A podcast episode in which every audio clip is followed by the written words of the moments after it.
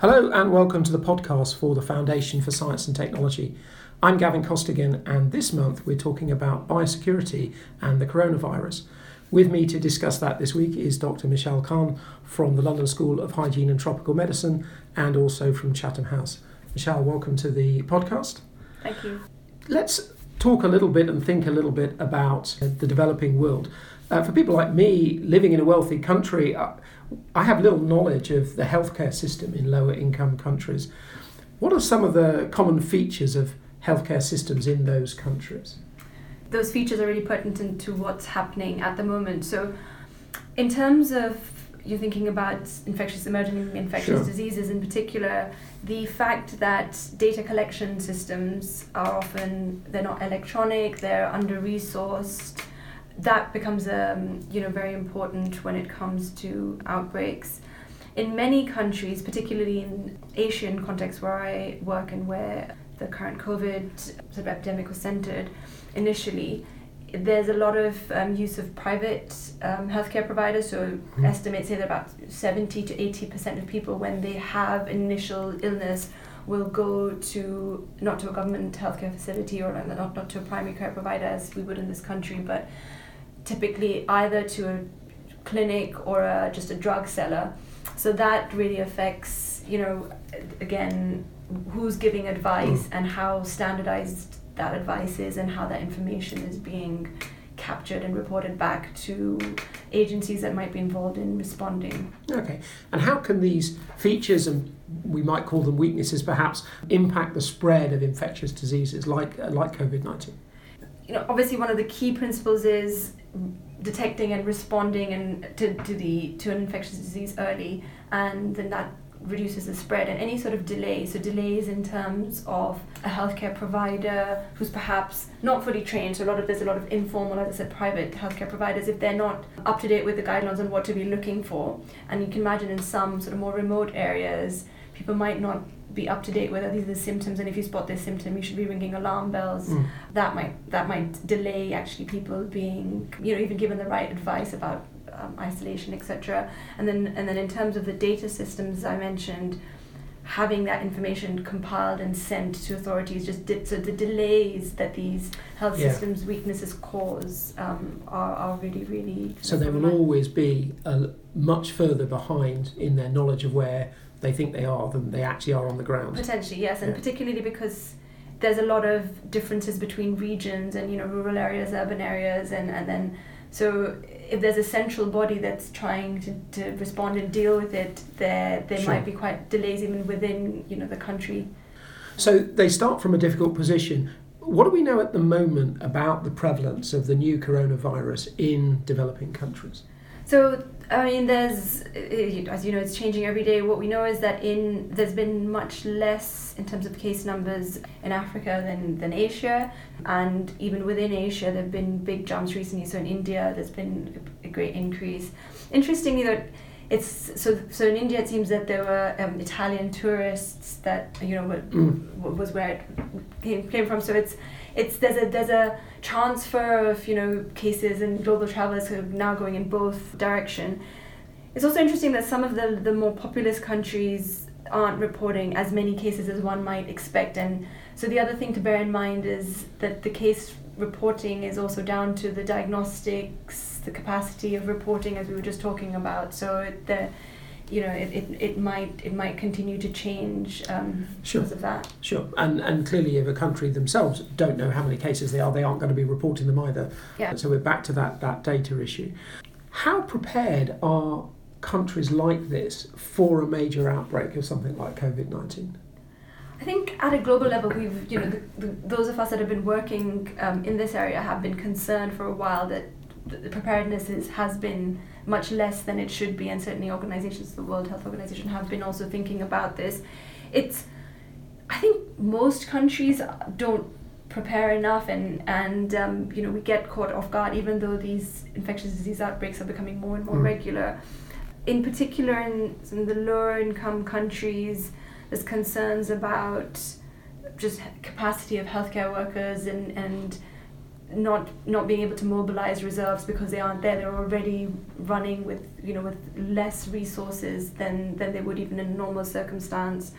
Issues around fake news because there's um, concerns about you know which authorities are trusted. Mm. Um, so there are some some particular issues that then become problematic in terms of preparedness when something like this happens.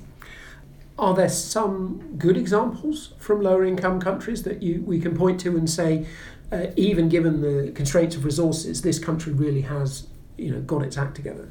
Yeah, uh, well, on, on a on a global level, we've um, there's been an increasing drive to have what we call national public health institutes in all countries that work together, and so that there is a body that's that's designated to to deal with such emergencies. So I um, examples that I had seen. So in, in Nigeria, the Nigeria Center for Disease Control is a, is a very strong one. They were already running, from what I saw on um, social media, running simulation exercises in advance of a case being reported there. So that's you know that's a great way to, to prepare if you know that yeah. something's happening elsewhere. Um, to start in Pakistan, they when they reported their first case last week the health ministry also released an infographic video um, in Urdu so to sort of combat fake news and panic. So I think these sorts of practical steps can be really really useful. And what's the role of the WHO in all of this? Do, do they coordinate to some extent? Yeah, I think the WHO has been very proactive in in providing information and one of the really important roles that they that they do and sh- should be should do is make sure that countries when they're doing things like travel restrictions that that's done in a way that's evidence based and fair. Sure. So that that's where I think the WHO does play a very important role. Yeah and that is really difficult to get right. Yeah. Um, because you don't have the right amount of information the risks are not 100% clear. I can see that being very difficult. To what extent does politics and good governance come into this in terms of either supporting or inhibiting the way that countries can prepare for and then tackle these risks it's central. I mean, the, the politics and the governance is is you know one of the things that we perhaps think about less, but it's so important. So this has been, you know, it's very it's very political um, potentially because the decisions that are taken around as we are talking travel restrictions, trade, it has so many economic consequences, and then with the governance aspect as it, it, links to how prepared countries are and how their mm. the existing resources for health are being used to strengthen health systems so so it really affects what happens outside of health emergencies as well which is which is critical to what happens during health emergencies sure. so sure, sure. so these things and as i mentioned trust is really important so good even within a country there's if there's good governance and people trust their gov- government institutions then in some when something like this happens, they use government health services, they believe the information, and that yeah. has such a knock on yeah. effect. Um, and one of the most useful things that those of us in the West, in richer countries, uh, can do to support them is it is it data, is it people, is it money? What, what's what's the most useful things we can do? My my sense of this always that it's important for higher income countries to be quite self reflective, so to think about what steps they can take that will be beneficial, but also to be mindful of any of the negative consequences. So, for example, coming in and making sure that countries do shape their own responses and their own priorities both during the emergency and in in the run up mm. because the sorts of data and indicators that a country might want to track to see how how it, at risk they are it varies and often when there's support from outside there's a sense oh we should have a unified process and unified response yeah. and that might not always work so i think it's just important to get the balance right between supporting but also um, having locally led um, initiatives i also would say that having support that helps on the systems level really rather than just very siloed for a specific disease or for vaccination because I see already that it's, it's great that people are thinking about a vaccine, but we have to bear in mind thinking about the kinds of um, lower resource settings that if the health systems aren't there it it's not going to reach people people who need it or where you know there might end up being hotbeds of infection so just thinking about a broader support rather than being very focused on you know this disease and and, and investing a lot of resources into one infection which then can't be used more broadly for systemic strengthening. So I, I can I can certainly understand that, and I hope that uh, the UK and other countries are already collaborating with lower income countries in terms of health research and, and, and working with them.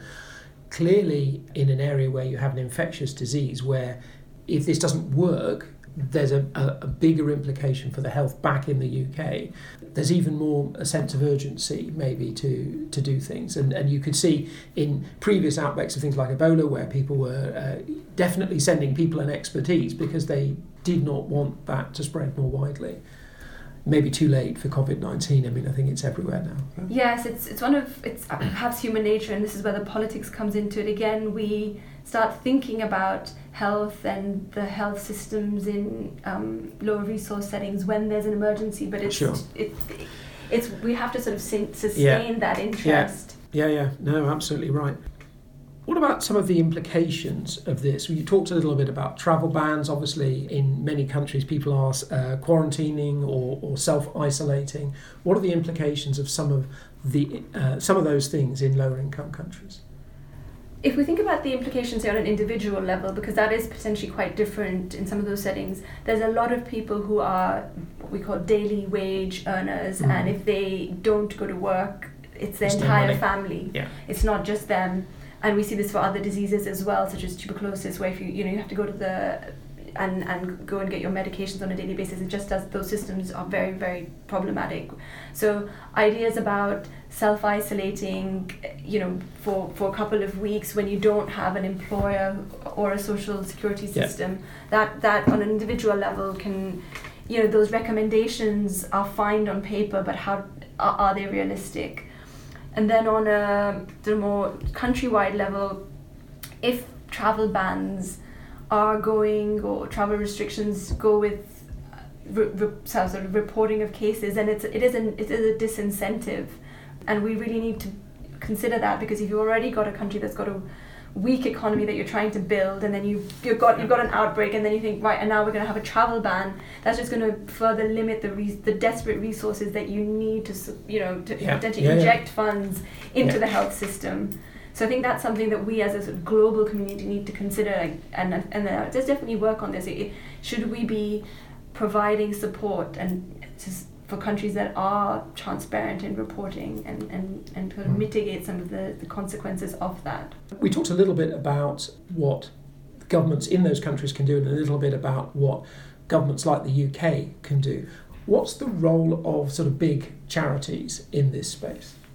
Because these situations suddenly there's so much additional capacity needed. I think you know everyone, community organisations, charities can play a role I was um, hearing that in China, for instance, even just on a community level, doing helping with food deliveries when you know if there is a situation of, of quarantine, charities I think can play a really important role in you know plugging the gaps that sometimes the healthcare system even can't meet, meet because there's people with special needs. So I think you know there's there's that particularly, and we're getting into new territory with quarantine potentially at, at a you know an entire city level. Yeah. Um, so certainly we need to think about how not just charities but also private sector organizations. So do we need supermarkets to potentially play a role in doing home deliveries if people can't you know get a Just we we yeah. really need, and this is where the preparedness needs to come in, and, and it's much broader than just the health sector working together. And you mentioned supermarkets and food, and of course, in many countries, actually the food supply is rather time critical. Mm. And if you have a number of people who aren't able to do that, you start to run into difficulties.